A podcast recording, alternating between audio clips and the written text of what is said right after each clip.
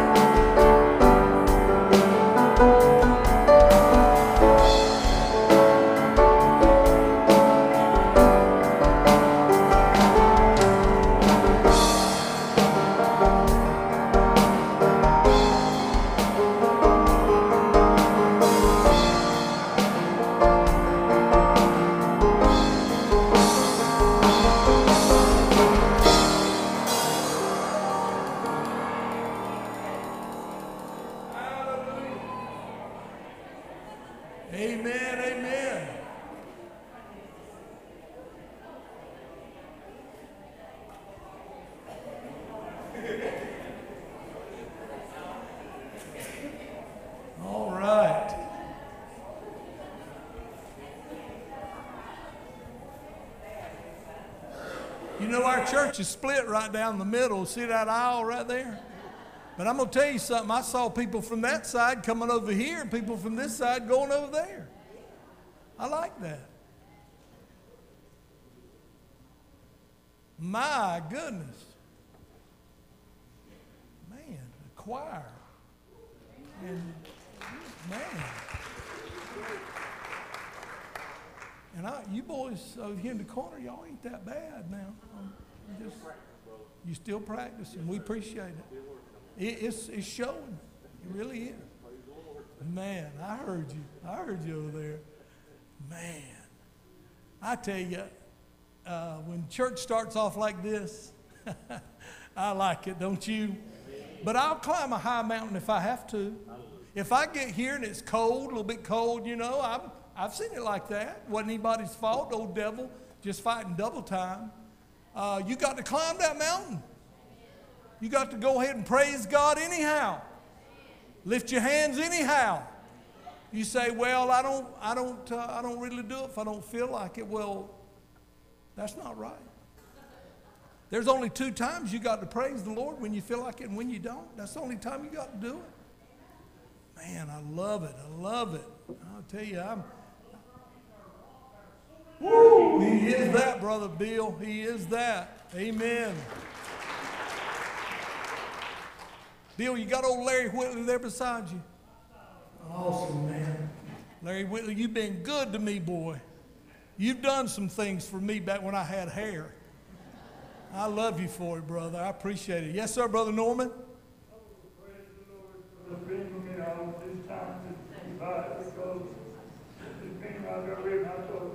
the the it's I one that I was to put it in his hands. I was to worry about it and him to take care of it. He's been me all the way. Anybody that had anything to do with my situation, I think we got to God. You know, going to the church and I sent free. Praise God. Hallelujah. Amen. Amen. God's in the house now. If you don't leave change today, it's going to be your fault. And I mean, what if you left just like you came? Wouldn't that be a waste of time? Amen. Huh? Have you ever been to church and, and you just kind of left like you came? You could have stayed home, done something else. But I'm, I'm already, if I leave right now, I'm going to be better, aren't y'all? Amen. Amen. I could just go and preach now. You want me to go ahead and preach? Uh, uh, I do want y'all to stay for lunch, though, because that's where that offering thing is, you know. And, uh, well, it ain't in here, so it's over there. I want y'all to stay for lunch. That big offering table. I'm just, just bringing that up, Curtis. Is that all right? Amen. I appreciate y'all too. We ought to have a church appreciation day. Me and Millie do all the singing and preaching that day. You want to do that? Just me and Millie just appreciating y'all. And we'll take up offering for you. Won't be much, but we'll take it up for y'all. We'll give it to you. It's time to worship the Lord by giving. Thank you for your giving today. Um, I'm up here uh, kidding around a little bit, but it's very serious that we are faithful in our generosity and our giving, and uh, you all are, and I love you for that. I know you will be today. Father, bless every penny we receive, and let every penny be used only for your glory and your purpose. In Jesus' name, amen.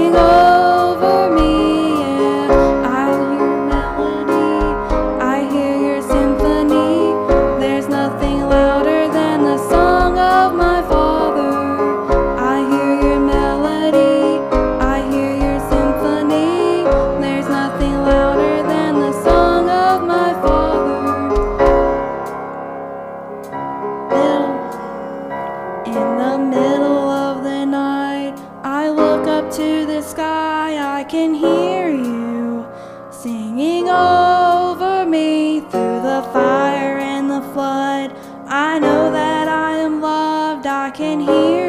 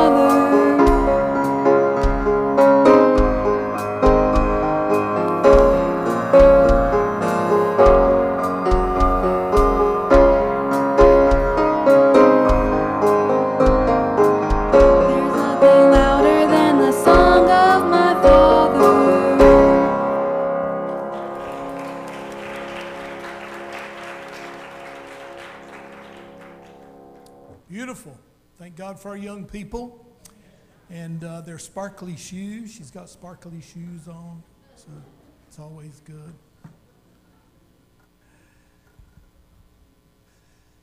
I like the first song we sung. I think that's the first time I've heard us sing that, that worship song, that first one about joy. I've never heard that song. I like that. Put that on the pastor's favorite list, David. I like it. I like it. I don't like it when the church sings songs about joy and there's no joy. I've heard songs. Have, have you ever heard churches sing joy unspeakable with no joy? I have heard it many times. Uh, joy is that um, characteristic, that quality that attracts lost people to the church. The, the world is looking for joy. There's no joy in this world. And if you find joy, it really isn't joy, it's, it's happiness. And happiness is based on what happens. If good things happen, you're happy. If bad things happen, you're not happy. Uh, so, joy and happiness are two different things. And the people said, Amen. Uh, let me tell you the difference in joy and happiness. There's a little box on the wall. I don't know where the one is for in here, but there's a little box on the wall at your house. It's called a thermostat. And there's uh, on the thermostat, there's a thermometer. And the thermometer tells you what the temperature is in the house. Y'all with me? I'm trying to give y'all an HVAC lesson this morning. So the thermometer tells you what the temperature is, and then there's a button on there, and you can put it where you want the temperature to be. Isn't that right? Um, my wife wears ours out, just wears it out. I push it up because I'm about to freeze. She pushes it down because she's uh, hot. So, anyway, come on, men. Can I get amen from the men? Come on. But um, see, happiness is like the thermometer, it just registers the conditions, it tells you what the conditions are. Joy is like the thermostat, the little lever or button or whatever you use on yours. It sets the temperature. It sets the temperature. When you're right with the Lord, you can have joy in the midst of the storm. You can have joy when there's sickness and when there's weakness and when there's financial difficulty and when there's job difficulty and when there's relationship difficulty. You can have joy in the middle of all of it. And I don't know about you all, but if we've ever needed supernatural joy, it is in the day we live right now. Because when you look at the news and what's going on in this world, there's not very much to be joyful about. But we walked in here today with the world being like it is, and we were in a joyful spirit, and God came in with His supernatural joy, and we sang praises to Him in joy. So we set the temperature. Amen? Amen. We didn't come in and, and just register that it's all bad out there in the world. We said it is bad. Jesus said it be bad, would be bad in the last days. Paul told us it would be bad in the last days. It ought not to be a surprise to us. But we can listen not just here at church, but in your home and on your job and at school and in your car wherever you are, you can say, you know what? I know what it looks like, I know what it feels like, but I am seeking from God today supernatural joy. Amen?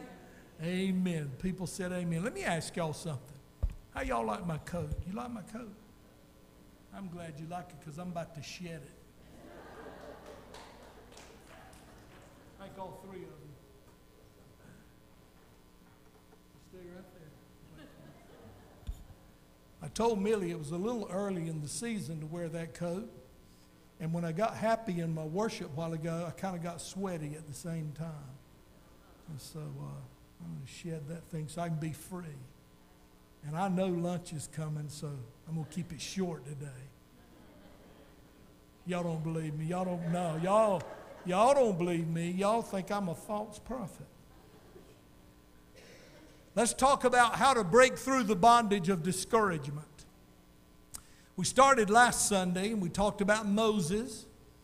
How many of y'all consider Moses to be one of the great heroes of the Bible?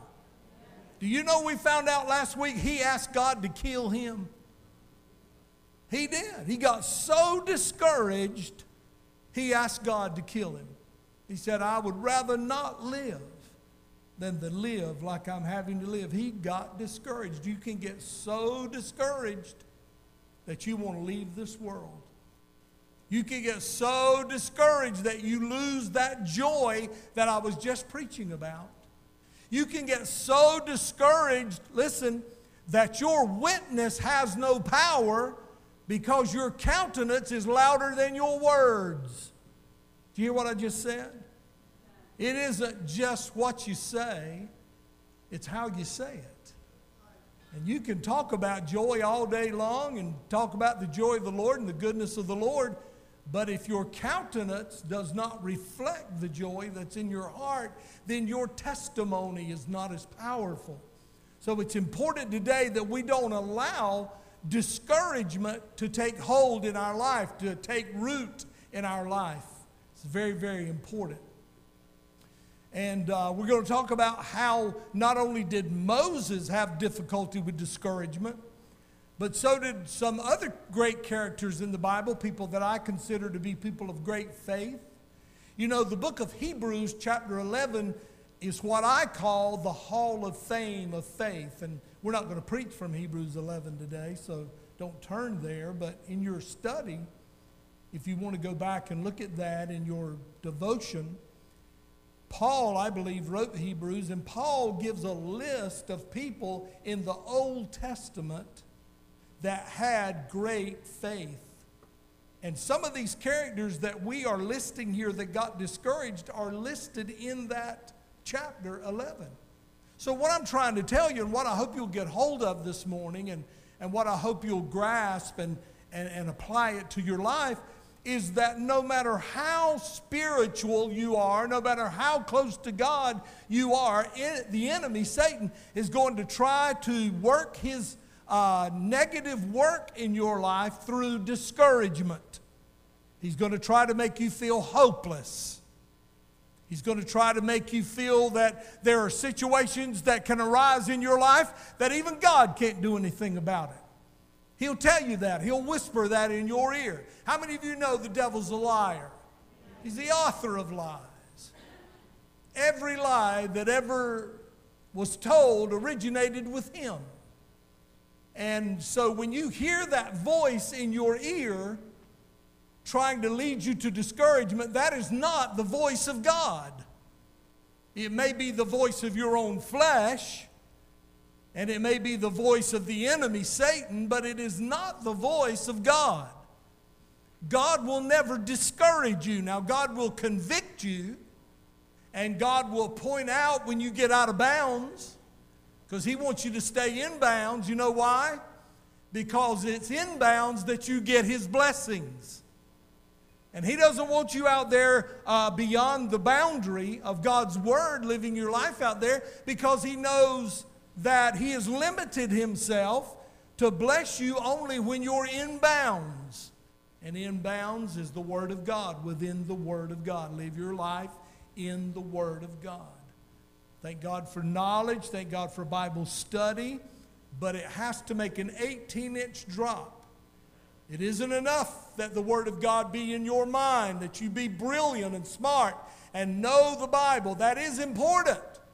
But it has to make that drop to the heart where you embrace it with all that's in you to live it. And you even pray when you pray, God, if I step out of bounds, blow the whistle, just like a referee. I've preached this before. Just like a referee in a basketball game. When you step out of bounds, he blows the whistle. And God will do that too. And I'm glad. I'm glad. I'd hate to know where I'd be today if God didn't blow the whistle on me every time I stepped out of bounds. Amen? Amen. And so I thank the Lord for it. So Elijah is the next one we want to talk about in the Bible. And Elijah was discouraged because of fear. Because of fear. Now, Moses was overwhelmed. Do you remember last week? He was overwhelmed. He had all these people he was trying to lead into the promised land, and they were just griping and complaining and whining and criticizing, and they want to know where we're going to get our meat from. Now, these are the same people who were scared they weren't going to have something to eat. These are the same people who just saw God part the Red Sea. I think that's amazing, don't you? Now, don't get too spiritual because you do the same thing and I do too. God blesses us one day and we're amazed at His blessing and we're, we're, we're, amazed at the way He provided. But then the very next day, something bad happens and, and we begin to whine and complain after we just saw God do a miracle the day before. It don't take us long, does it? Don't take us long. You know why? Because it's natural, it's human nature, it's the sin nature to find fault. It is not it is not in our nature to be thankful. It's not in our nature to be appreciative. It's not in our nature to give praise to God and, and hallelujahs. Do you know this morning, so far in this service, we have gone against the grain of this world. We have gone against the current of this world. We stood on our feet this morning. The music kicked in, and we sang to God against the current of this world today. I'm proud of y'all for that. I'm proud of you. It ushers in the presence of God. But you, you're going to have to fight that battle tomorrow when there isn't any church. Amen? And Tuesday and Wednesday before church, and Thursday and Friday and Saturday, you're going to have to fight that battle every day. You, we don't just fight it when we come to church and and, and join with one another and link our arms and our minds and our thoughts and, and sing together. You're going to have to fight that battle by yourself some days. Now, you won't ever fight it without Him, but there might not be other believers around you. In some circumstances, but you got to fight that battle anyway. And you got to say, God, help me not to go with the flow of the world. When I was a young boy, if you're in eastern North Carolina back in 60s and 70s, not so much today, but back then in the summer there was a job for everybody and it was in the tobacco patch. Do y'all remember? Anybody remember that? Y'all look so spiritual you won't admit it. Tobacco money built a bunch of churches in eastern North Carolina. I'm just telling you. Just telling you how it is. And uh, boy, uh, I worked, uh, Mr. Chester Martin. Who remembers Mr. Chester Martin? I barned tobacco for him. I wanted to drive that tractor so bad, and he never would let me. But I love him. I still love him. But man, I was about 12 years old, and I wanted to drive that tractor. But I was a hand. How many remember handing? You remember handing? My mama say, my mama was a stringer, buddy, she could do it. My mama would say, if you can't talk and hand at the same time, don't talk. Anybody ever heard that? Let's see, where was I going with that? Um, but you know, um, living here in North Carolina, uh, you spend a lot of time out there. And uh, when you work on the farm, there's a lot of things to be discouraged about. How many of you ever done any farming in your life? There are a lot of things to be discouraged about. The weather, uh, the, that's probably the biggest thing. Getting help, um, going to the market, trying to get the right price for whatever it is you're trying to sell. There's so many things that a farmer deals with. And I watched as a young boy farmers and my daddy even farmed for a while before he became a minister. And I just remember uh, watching them go through some hard tri- times, crying out to the Lord to help them walk through those times of discouragement. And the Word of God tells us today that you're going to fight some battles alone. You're going to fight some battles, and you're going to have Christians there with you. And what I do, I don't know what you all do, what I do when I've got a crisis situation going on in my life, I get hold of praying people. I let them know. You say, well, I just try to keep my business to myself. Well, you can do that if you want to, but I, I'll share enough they know to pray for me. Amen? Amen. And, and if you're discouraged today, call somebody. Call people that you trust, that you trust their, their life and you trust their integrity and you trust that if you want it held quietly, and there are some requests that need to be unspoken and shared with just a certain group. Everything is supposed to be spoken out or in the bulletin. Some things are, are quietly. That's why we say raise your hand. And, uh, but, but you can call people that you love and say, I don't want this talked about, but I trust you as a prayer warrior, and I want you to pray with me. So there are people who pray with you. You call Brother Mac, he'll get the word out to pray and uh, we'll pray for you. You call people individually. Don't fight discouragement alone. The devil's going to come with it, so get ready for it. So Moses was overwhelmed. He was overwhelmed. We talked about burnout, being burnt out. I had a young man who doesn't come to our church, but I saw him this week. He said, Man, preacher, I've watched you online.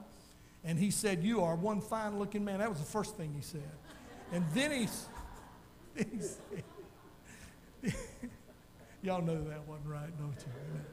And then he said, I watched you online, and man, it was like you were talking to me. And this was a young, a young father or, or a young husband, a young, young man. And he said, I, I'm letting my, he had his own business. He said, I'm kind of letting uh, things come before, my business come before more important things in my life. He said, I'm getting a little burned out, and you spoke to me. So praise God. Praise God for that. Uh, sometimes when I preach, I speak to me. I told y'all this. When I'm pointing that finger, there's three more pointing back at me. So whatever I'm preaching is for me too. And I want to make this claim right now. I am not always a great example of how, what I'm telling you to do. I want you to know I'm working on this stuff. And I would tell you I've got it all nailed down, except for this lady sitting three pews back right there. She would tell you other things. about me. That I do get discouraged and I do get frustrated. And, um, and she's seen me fight those battles. So when I get up here and preach to you, I'm, I'm telling you, I'm right there with y'all. I battle too. I battle just like you do. So Moses was overwhelmed. Elijah is fearful. And then we're going to look at old Jonah. Jonah was uh, mad. He was angry. He was really angry at injustice. There was a perceived injustice in his eyes, and he got mad. So let's turn to 1 Kings. It's up on the screen, and I would encourage you also to follow along in your Bible because, um, because if you keep your Bible with you and you follow along in your Bible, then you, when you need your Bible to help somebody else, you'll, you'll have a working you'll have a working knowledge of where certain books of the Bible are, where they are. So I, I thank God for this. I thank the Lord for it and, and our media team, and I think this is Jenny's part here. Um, Jenny Vanderhelm, she does such a great job at it, but, but know your Bible. Know your Bible. You know, if you're at a kitchen table with somebody and they're asking you Bible questions, you can't look at Jenny and go, Could you please put that on the wall? I mean, she can't do it for you at your house. So you're going to need to what? Know your Bible. Know your Bible. Know where it is. First Kings. Now, First Kings is easy to find because it's right before Second Kings. Exactly. So that makes it easy. Water ready. Know, if you don't water the mule, he can't work. It's in the Bible. It is. First Kings, chapter 19, verses 1 through 5. And Bill told Hillary, no, wait, I'm sorry, I'm sorry. I'm sorry. I apologize. I'm sorry, Jesus. Oh, and Ahab told Jezebel. Let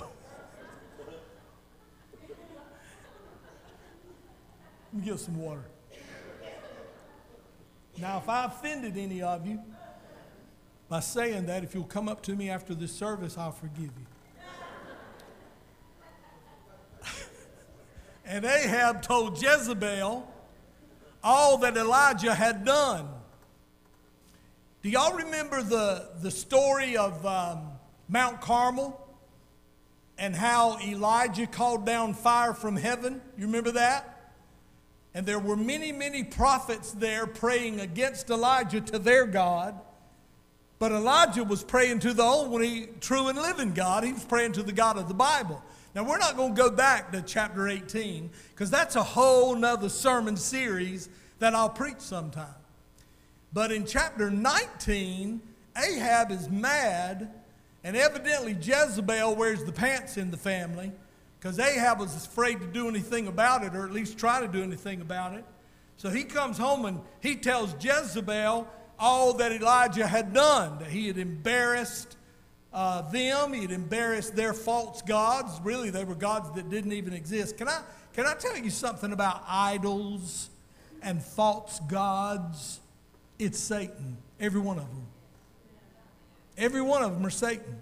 Because I saw a, I saw a religion when I was real young, and it was a great old big fat man sitting down on a big pillow. And I thought, that's the religion for me, right there. That's it. Thought that was my religion. Uh, but I found out that was a false religion. And that idol that idol, Satan is behind it. Listen, there are only two forces in this world God and Satan, good and evil. So when you see any other religion that is not based on Jesus Christ as Messiah and the Word of God as truth, then whatever religion or cult that is, Satan is behind it. Now, we live in a day when you are being told by the likes of Oprah Winfrey and people of this nature that we can find God in any way. We can find God uh, through nature. A lot of people do that. A lot of people are fishing this morning. A lot of people are at the beach. we'll let them go to the beach. We just want them back on Sunday. Amen. And we got people here that have places at the beach and they got places at the lake. But, buddy, when Sunday comes around, they're sitting right here. And I love those people.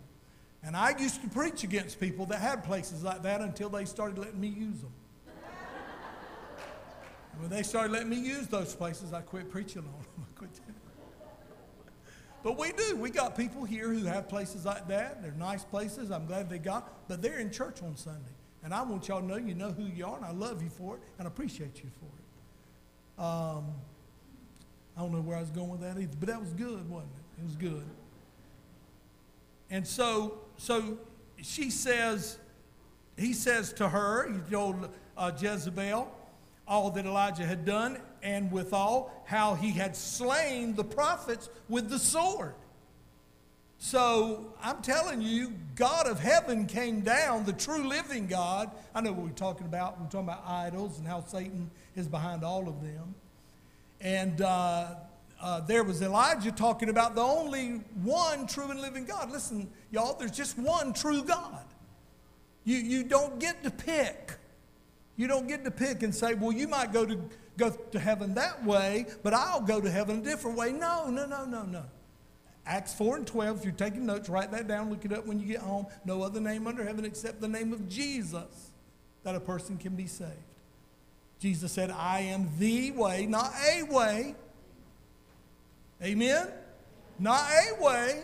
I'm the one and only way, the truth, and the life. And no one can get to the Father, and the Father's in heaven but Jesus was saying nobody can have a right relationship with the Father that was broken in the Garden of Eden. You can't get it right with God the Father until you go through Jesus Christ the Son. Now, I know, I know, in this world that's narrow minded. And let me just tell you, amen. We are narrow minded. When it comes to that, when it comes to that, we're very narrow minded. Very narrow minded. And we believe He is the way. And that's who Elijah was talking about. So when Ahab got home that day, he told Jezebel, Elijah has, has uh, done all these things, called fire down from heaven. Matter of fact, Elijah mocked the uh, false prophets. Now, y'all ought to read this when you get home. Don't read it now because I'm preaching. But you ought to read chapter 18 when you get home. He made fun of the false prophets. He said to them, I'm not kidding, it's in the Bible, maybe your God is going to the bathroom. Maybe he's maybe he had to go. I mean, when you got to go, you got to go. And maybe your God is going to the bathroom. If you'll do a word study there and study the Hebrew, that's what Elijah said.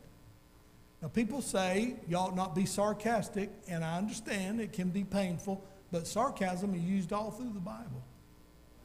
And Elijah was sarca- being sarcastic right there. He said, Your God must be in the bathroom. Y'all, uh, maybe he can't hear you, he said. Maybe he, maybe he is hard of hearing. Cry louder. And that's old Elijah over there by himself and all these 400 prophets of Baal, and he is just making fun of them and mocking them and ridiculing them and, and just putting it on them, man. I'd love to sit been there and seen that, wouldn't you? And he said, You better uh, cry out to your God. He said, maybe he's, maybe he's on a trip. Maybe he's taking a journey. He's on a trip. And maybe he'll be back. When he gets back, then y'all can pray to your God. I mean, he really made fun. And then after it was all over, uh, those 400 prophets of Baal, he slew them with the sword. And Ahab was mad. And Ahab came home. And Ahab, Ahab probably said this You just wait till I get home and tell Jezebel. That's probably what he said. And that is probably how he said it. He said, because I'm going to tell her. And then in verse 2, watch this now. Let me ask you a question. Who's with me? Say amen. So, so Elijah has just seen fire come down from heaven. Oh, one thing I left out. He told the false prophets to pour water on the sacrifice. I mean, he cried out, the false prophets cried out to send fire down and consume the sacrifice. And uh, Elijah's sitting over there filing his fingernails, you know, waiting for them to get done. They got done. He said, uh, before I cry out to my God, he said, pour water all over, all over the, pour, just soak it real good. And so they dug a trench around it and they poured water and water just went into that. I mean, they just soaked it good. And when Elijah cried out to his God in a moment, fire came down and whoosh, he set it on fire and burned it up. That's the true God. So Jezebel, so Mo, listen, Elijah has just seen all that. He has just seen all of that happen. Just has seen it. Just like the children of Israel had just seen the, the Red Sea opened. They had just seen the Red Sea parted and they began to complain immediately after that to Moses, saying, We don't have anything to eat. Where are we going to get something to eat? And here they are in 1 Kings, and Elijah has seen uh, fire come down from heaven and consume the offering. And then in verse 2 it says, Jezebel sent a messenger unto Elijah, saying, Now listen, this is her message to Elijah. She said, I heard all about what happened to my prophets. She said, So let the gods do to me. Boy, she talk about pride now. She's full of pride. You let the, you let the gods do to me, and more also, if I make not your life as the life of one of them by tomorrow about this time. Now, that's the King James Version. And I read that because I know a lot of people think that's, you know, the most important version. But I want you to know it's kind of hard to understand in the King James. So here's what Jezebel really was saying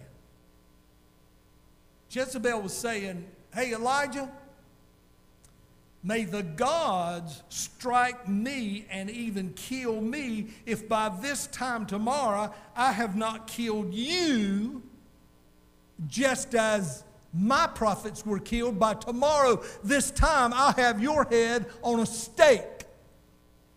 You'll be dead by this time tomorrow. And if not, let the gods do to me what they just did to my prophets.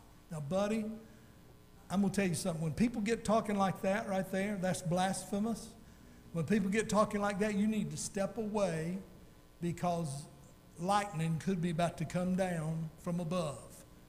Have you ever heard people say bold things like that and it made you just made just a cold chill go down? Well, Jezebel is so full of pride, so full of pride, she had no problem saying this.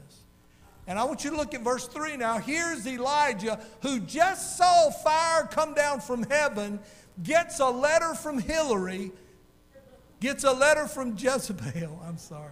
Gets a letter from Jezebel. And look at verse 3.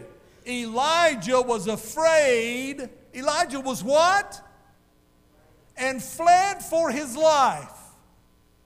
I thought he was a man's man. I thought he was God's man. I mean, he just took on 400 prophets and utterly defeated them. And now he gets one letter from a demon possessed queen, and he reads it and he says he is afraid and runs for his life. And the Bible says he went to Beersheba, a town in Judah, and he left his servant there. Now look at verse 4. Then he went on alone into the wilderness, traveling all day. Now he's just he's just down and out. He's just discouraged. The enemy's after him. Jezebel's after him. And, and he sat down, the Bible says in verse, th- verse uh, th- 4. He sat down under a solitary broom tree and prayed that he might what? What does it say?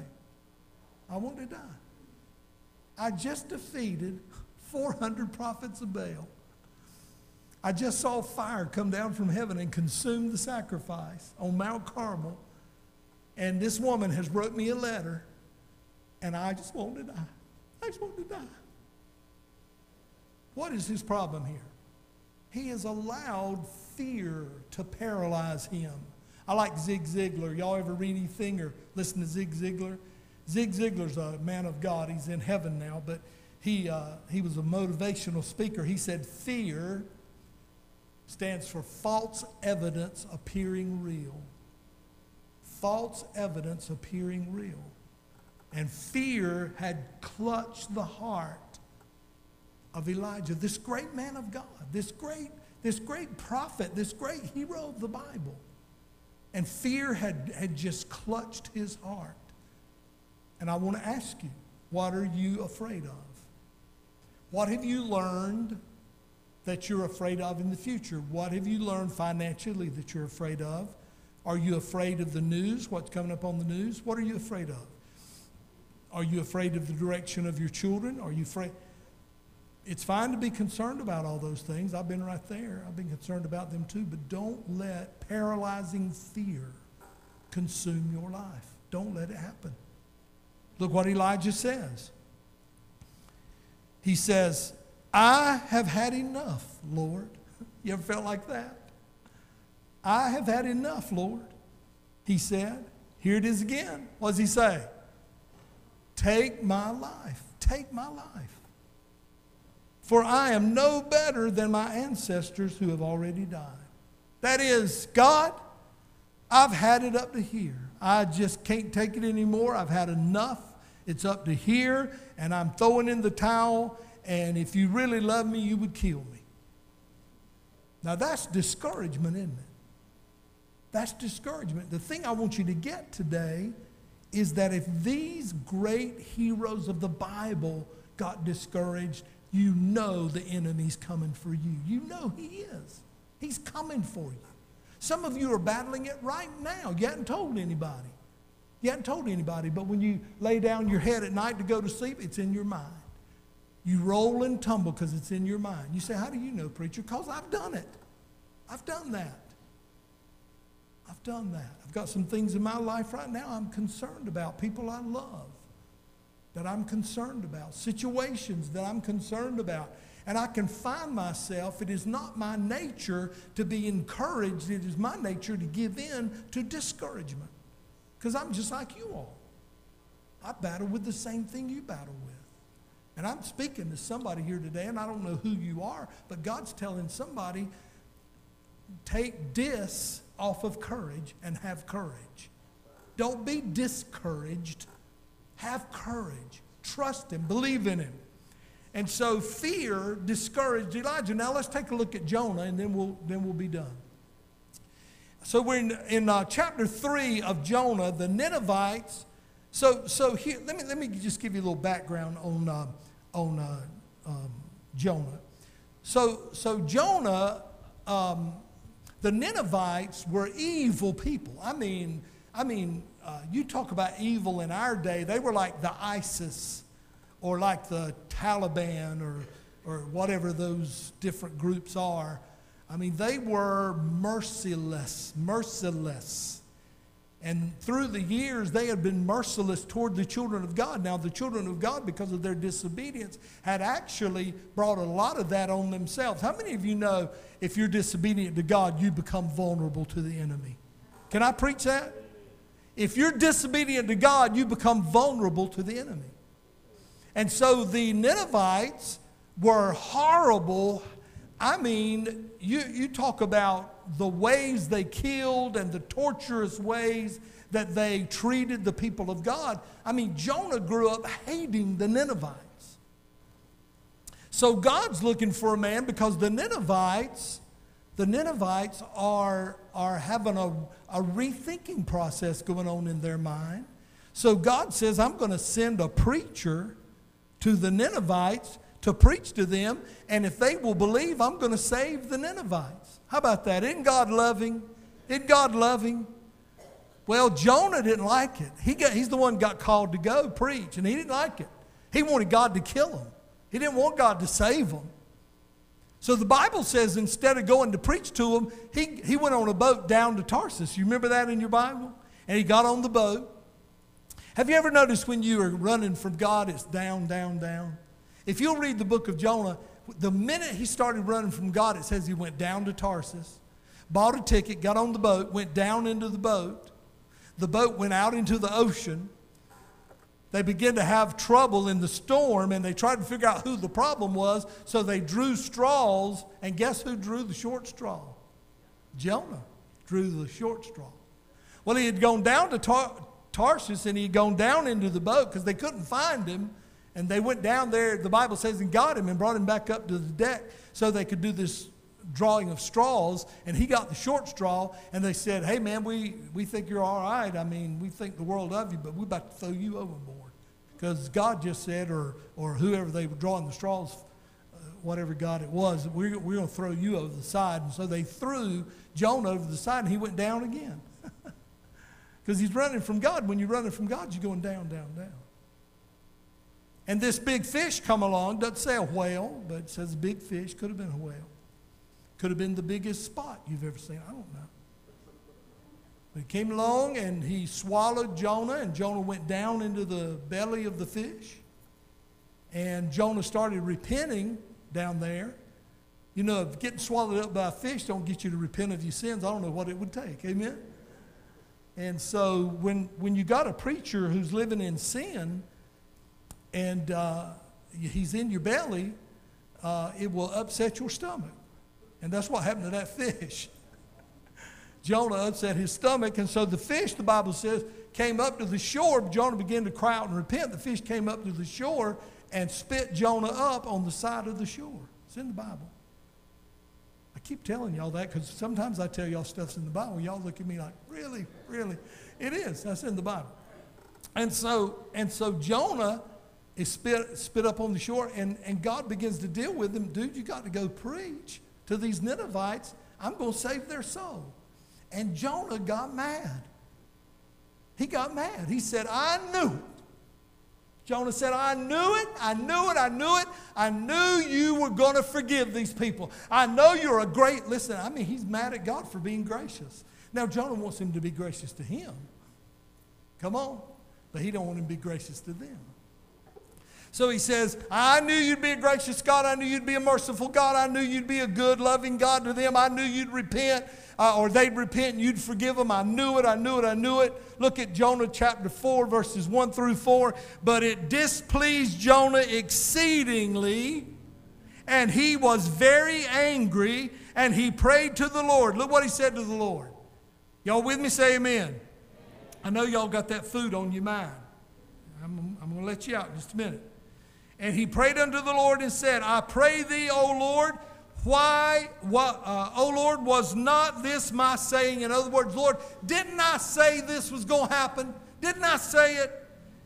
When I was yet in my country, therefore I fled before unto Tarsus, for I knew that you are a gracious God. How many of y'all are glad we serve a gracious God? Well, Jonah wasn't glad. He was glad when it applied to him, but he wasn't glad when it applied to them. He said, I knew you're gracious, you're gracious, and you're what? Merciful, and you're what? How many of y'all glad God's slow to anger? Man, mm, I'd hate to know where I'd be today if he wasn't slow to anger. And great of what? And repentest thee of the evil. In other words, Lord, I knew if the people of Nineveh would repent, you would change your mind about them. I knew you would. How many of you remember when you got saved? When you repent, God changes his mind about you. God changes his mind about you. Aren't you glad? And look what it says now. Look what it says. Verse 3. Therefore now, O Lord. Now Jonah's talking about himself. Take, I beg you, I beg you. That's what I beseech thee means. It means I beg you. I beg you, take what? My life from me. Oh. For it is better for me to die than to live. Jonah says, Please stop this crazy world, Lord, and let me off. I pray you will kill me. Then said the Lord to Jonah, Dost thou well to be angry?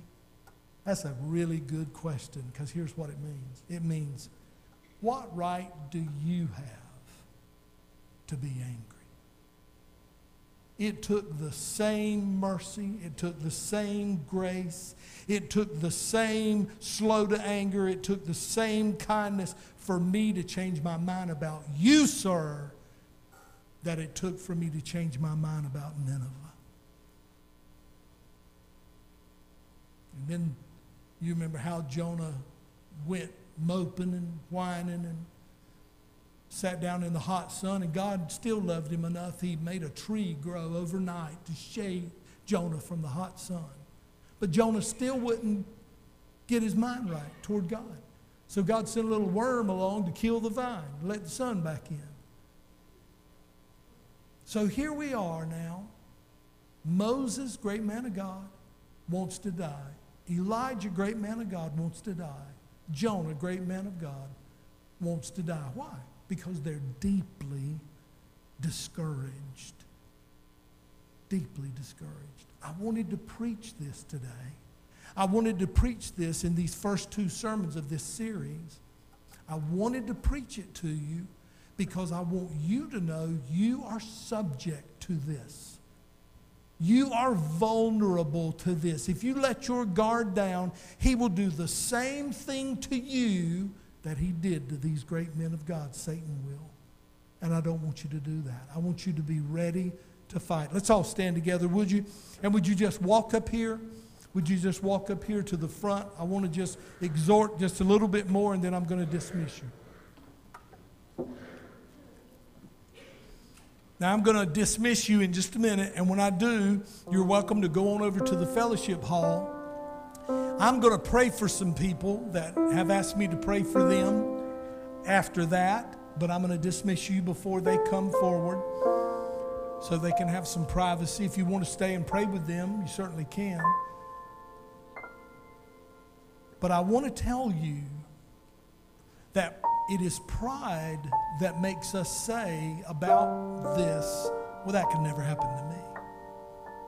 That could never happen to me. I've been tested in a lot of ways, and I've never been like that. Well, you don't know that a test is coming you've never been through that could challenge you in this area. And see, you might be here today and you might say, Well, I really appreciate this preacher, but I just got to tell you, I'm not that type of person. I'm an upbeat person, and, and I just don't let discouragement get to me like that. Well, you know what? God bless you. That's awesome. That's wonderful. You know why you need this then? You know why you need this sermon? So you can help other people. Because other people are going to come in your life who are discouraged. And they're going to need you to encourage them. They've heard you come to Pine Level Church. They've heard that you are a Christian, and they're going to come to you and they're going to be discouraged. Listen, you're not going to know what to say. I, I find myself in that situation a lot. I don't know what to say, but I can take them to the Bible and say, look, Moses got discouraged. Elijah got discouraged. Jonah got discouraged. So don't feel so bad. Don't feel so beat up that you're discouraged today. Everybody gets discouraged. But it is the voice of Satan that says, You don't even deserve to live. You don't even deserve to live. Life isn't worth living. That's the voice of Satan. That's the voice of the enemy. What does he come to do?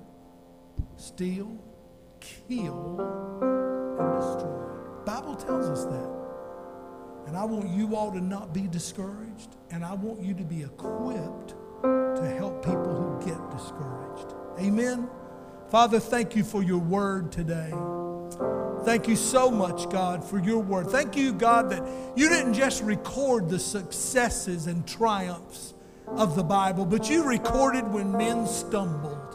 You recorded when men of God failed, even when they sinned you recorded to let us know that any of us are subject to failure. Any of us are subject to discouragement. Any of us are subject to fall into sin if we do not stay alert.